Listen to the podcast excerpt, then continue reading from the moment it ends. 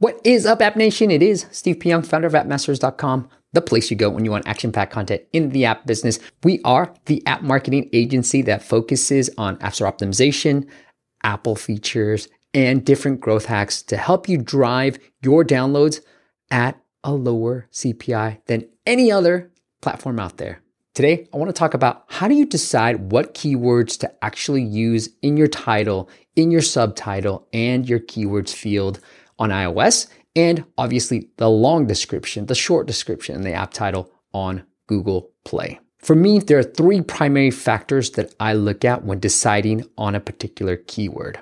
Number one, relevancy. How relevant is this keyword to whatever my app does? If it's highly relevant, no matter what the competition is, I'm gonna try to use it in the title. And I've shared different growth hacks in the App Masters Academy that show you how to go after really competitive keywords. Now, go to appmastersacademy.com if you want to learn all these ASO secrets that we have to go after these really competitive keywords. Okay, the next thing is going to be traffic. So if a keyword has no traffic, then it's not worth using. Now, I try to use higher traffic terms in the prominent positions. So that's going to be your app title and your subtitle.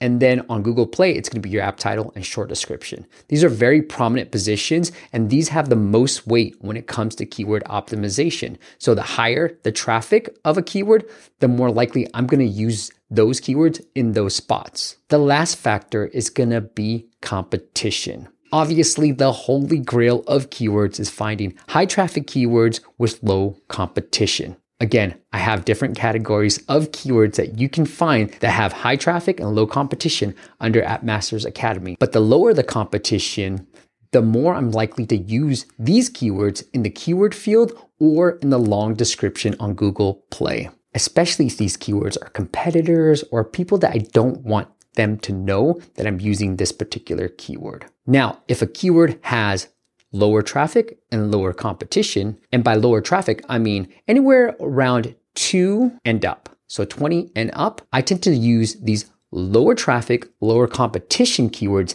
in the Spanish Mexico trick if I'm focusing on the US market. I'll share that video at the end card that shows you how to double up your keywords, but those are the keywords I sort of put in the secondary spot. So the Spanish Mexico localizations where I'll use the lower traffic, lower competition keywords. All right, guys, just to summarize relevancy, traffic, and competition. Those are the three main factors that I use when I'm deciding what keyword to use in my different fields. Now, what you want to really focus on is relevant and traffic. That's going to be really huge for you. If it's highly relevant and there's a lot of traffic for it, well, you're going to have to growth hack your way to ranking for that keyword. But try to find the keywords that have 20 to 50 in terms of traffic that are relevant to your app and then have low competition. So on MobileAction, that's 70 and above, and on Sensor Tower, that is three and under.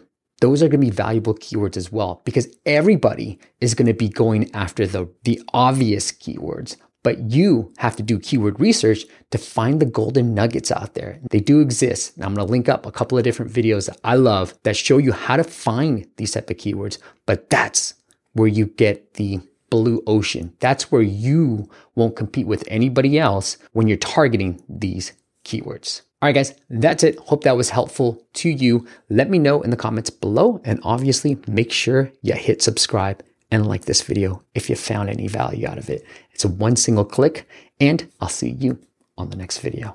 Click the top video if you want to learn that secret hack on how to double the keywords you're targeting in your keyword fields. And click the bottom video if you want to learn how to find these keywords that have medium traffic, but very low competition. Don't forget to subscribe. It's very important that you subscribe.